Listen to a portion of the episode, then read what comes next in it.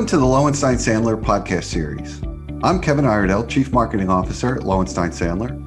Before we begin, please take a moment to subscribe to our podcast series at lowenstein.com slash podcast or find us on iTunes, Spotify, Pandora, Google Podcasts, and SoundCloud. Now let's take a listen. Welcome to Don't Take No for an Answer. I'm your host, Lynda Bennett, Chair of the Insurance Recovery Practice here at Lowenstein Sandler.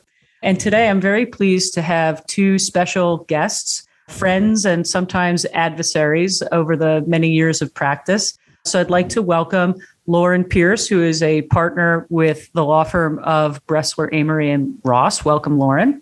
Thank you, Lynda. Happy to be here. And my very dear friend, Mr. Tom Quinn, also a partner at uh, Wilson Elser. Welcome, Tom. Welcome, Lynda and Loren. Pleasure to be here. Great. So, today we're going to be talking about a topic that is near and dear to all of our hearts the tripartite relationship. And I very cheekily titled this episode, Can't We All Just Get Along? So, let me set the table for a minute or two, and then I'll, uh, I'll throw some questions at my good friend Loren, who represents the insurance industry, and Mr. Tom Quinn, who uh, is typically in the role of defense counsel in these types of cases. So, what is the tripartite relationship? Well, this is how uh, policyholders, insurers, and defense counsel approach a matter where the policyholder has been sued in a lawsuit. The insurance company has acknowledged an obligation to defend the case, but uh, there are questions. So, Loren will tell us all about uh, the need for her reservation of rights letters that I like to respond to. And Tom is going to talk to us about some of the prickly, difficult ethical dilemmas that can sometimes arise for defense counsel uh, when he's handling the underlying case, but those coverage issues may crop up along the way. And what we're striving to do in today's episode is to give our listeners some techniques about the ways that we can make that road a little less bumpy and less of a Gordian knot routine. So, Loren, why don't you start us off by telling us why the insurance company wants to have control over the selection of defense counsel and defense strategy, while at the same time riding what I like to call the picket fence of reserving their rights? Well, Lynda, the insurance contract uh, entered into by the insurance company and the policyholder is what controls. And so the insurance contract generally speaking, there they could be manuscript, but generally speaking, they say that the policyholder wants the insurance company to defend the policyholder when there's a lawsuit, get representation for the policyholder, and if the matter can be settled, to settle it or try it. The policyholder will often receive from the insurance company the reservation of rights letter that Lynda just uh, mentioned. That is when the insurance company says to the policyholder, Hey, we have your claim. This is what we understand the claim is about, the complaint. This is what the other side is seeking. And by the way, here's some things that you need to be aware of that are contained in the insurance contract between policyholder and company, insurance company. And we just all want to be on the same page. So read this letter. We'll give you a defense, but we want you to understand that it's not for everything, depending on what the claim is about. But as long as the carrier sets forth a clear and complete reservation of rights from the get go. Uh, the parties should have a clear understanding of where they are going, and that is why the insurance company does that because the policyholder does want the defense to go as smoothly as the carrier does. So I appreciate that, Loren. And, and as usual, uh, representing your clients, you want to tell me all about my insurance contract. I will note for our listeners that there are certain circumstances, and we've talked about this on prior episodes.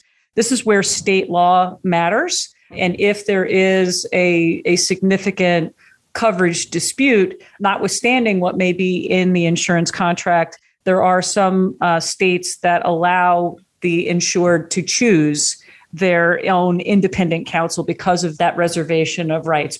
Um, so I just want to note that. Now, Tom, In this circumstance where my client is sued in the lawsuit, we've sent it to Loren's client. She's issued the reservation of right, rights letter saying, "Okay, we're ready to uh, to defend this case while reserving our rights on indemnity." Give Tom Quinn a call, and he's going to defend this case for you. Who's your client in that circumstance? Since the time I've gotten out of law school, about a year before I got out of law school in New Jersey, New Jersey Supreme Court answered that question unequivocally. Um, and that is, it admitted for defense firms, effectively, I mean, let's be realistic. You probably have two clients in a sense. I mean, this insurance company is sending you lots of cases. They call you on any number of issues. They're asking you questions unrelated to this case it's hard to say that they're not a client in the firm. In fact, when you run your conflict check, they're a client of the firm. But your absolute or your paramount client in this in this situation is definitely the person or entity uh, that you've been appointed to represent, and you always have to keep that in mind. You have to treat that person as if that person came to your door. You signed a retainer letter with them. They're paying you, and they are who you represent. But particularly when there are coverage issues, you really have to be careful to make sure that you follow that rule of the road because that's what New Jersey says, and that's what essentially every state says. So while Loren and I like to have our boxing gloves on and fight over things every now and again, what are some of the steps that you, Tom, take as a practical matter uh, to try to keep harmony between Loren's client, my client, and the policyholder who the insurance company has used just described as sort of a mutual client for you? Like, what are some of the practical steps that you can take to keep harmony among all of us? A couple things, but I think it's really important out of the gate, especially, I mean, if coverage counsel is involved, it almost makes my job a little bit easier.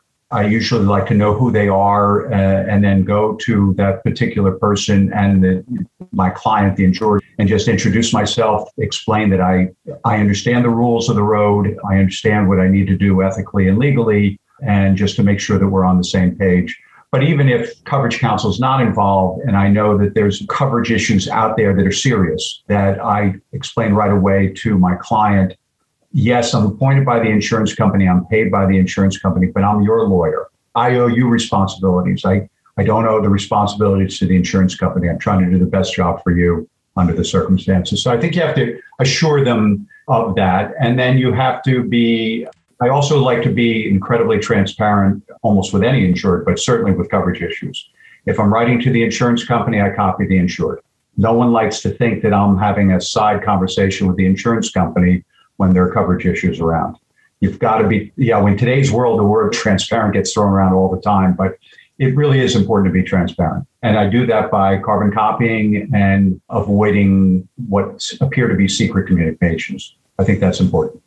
So, Loren, I want to throw it back to you for a minute because Tom was talking about written communications. We all know the pace of these cases. So, after defense counsel's been appointed and an answer's been filed and discovery starting to take place, um, your clients like to receive written status reports and i've had conversation with with many people across the aisle on this what's your view on defense counsel status reports? Who gets them and when should they get them?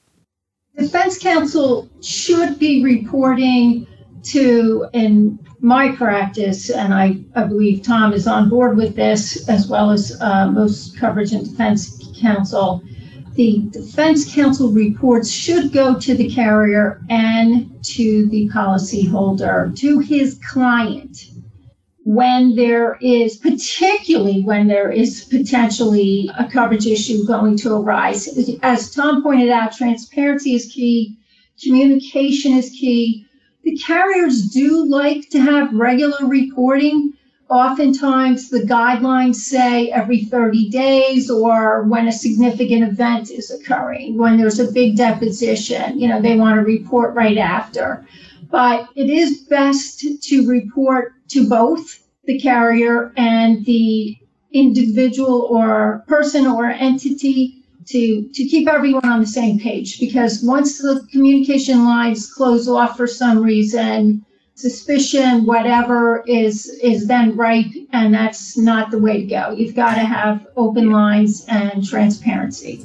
Yeah, I mean that's one of the things I want our listeners to really understand is that some of my clients don't understand that they're entitled to get it because the insurance company is the one in the first instance asking for it or has the process in place doesn't mean that the policyholder isn't entitled to get that and get it at the same time that the carrier is getting it. I mean, uh, you know, I don't want to veer off too far into the weeds, but I think an interesting discussion is whether the policyholder should see it first before it goes to the insurance company, and that's something that we've bumped heads with uh, with uh, opposing counsel on in certain circumstances. Tom, you want to? Yeah, I mean, I, I, I, will say the Tom Quinn rule, and I, I can, you know, is that if I've got coverage counsel in a case where I know that the certain facts are sensitive that both to coverage and yet they're sensitive to the, the piece of litigation you're in. I drafted those reports and I sent them to coverage counsel first. Okay, to send and you know review and edit because to me it takes me off the hook of inadvertently disclosing something confidential that I shouldn't. So I, I do it that way, and others do as well. Yeah. So let me ask you this, though, Tom, because this is another classic that we see a lot of the time.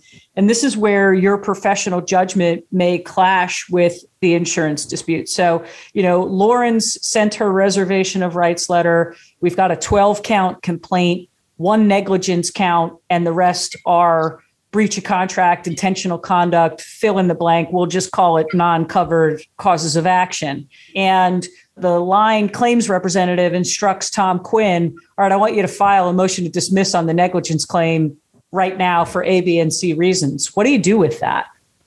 On that one, I tend to resist a little bit because I, I, I loop in. Normally, it's not claims people who are deciding when to make motions. Almost every insurance company I deal with has a guideline, and and they're looking for counsel's recommendation on motions, what the cost will be, and what to do about it when I do these things, I realize that there's some coverage issues involved. Either I want to move on all counts or most counts uh, if one of them is including the covered one, and I'm trying to get buy-in from my insured on that. I certainly don't do it on motion to dismiss basis. I'm in state court a lot; they don't work. Federal court could be different, but I'm generally not there either. And then summary judgment is a, to me is a different animal. But I try to again, communication's the key on all of this. Got to talk to people don't yep. blindside them um, because that's what everyone hates. So, Loren, let me ask you this question. You know, and and we can all be our typical lawyer selves and say it depends on the facts. But when you've got a claim where, frankly, the majority of the claim is that non-covered situation, and the carrier has acknowledged defense obligation, but is messaging pretty clearly that there's not going to be indemnity coverage available here. Does your client approach the control of the defense issue differently in that circumstance where the driver is uncovered or the client or the policyholder is underinsured? You know, you've got just a primary limit and that's it. Is there a different approach from your clients in that kind of a circumstance?